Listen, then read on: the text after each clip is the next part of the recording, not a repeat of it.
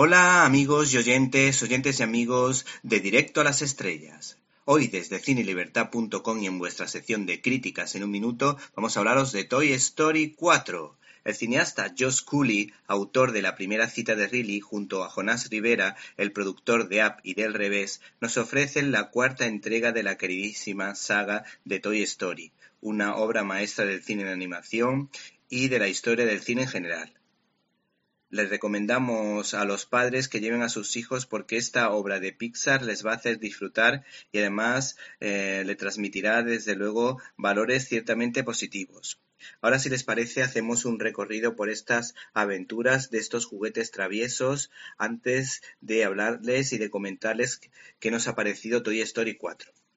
Eh, hay que decir que Toy Story se estrenó el 22 de noviembre de 1995 y fue el primer largometraje animado totalmente por ordenador y la película más taquillera del año. Fue nominada a tres Oscar y a dos Globos de Oro. Luego llegó Toy Story 2, Los juguetes vuelven a la carga.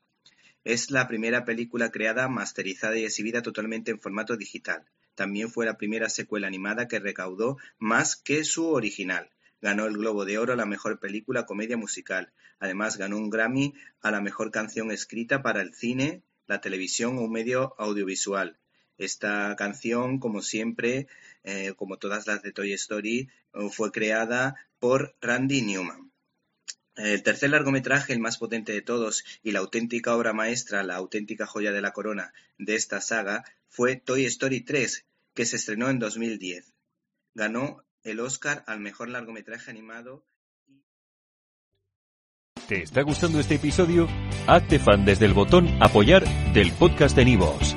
Elige tu aportación y podrás escuchar este y el resto de sus episodios extra. Además, ayudarás a su productor a seguir creando contenido con la misma pasión y dedicación.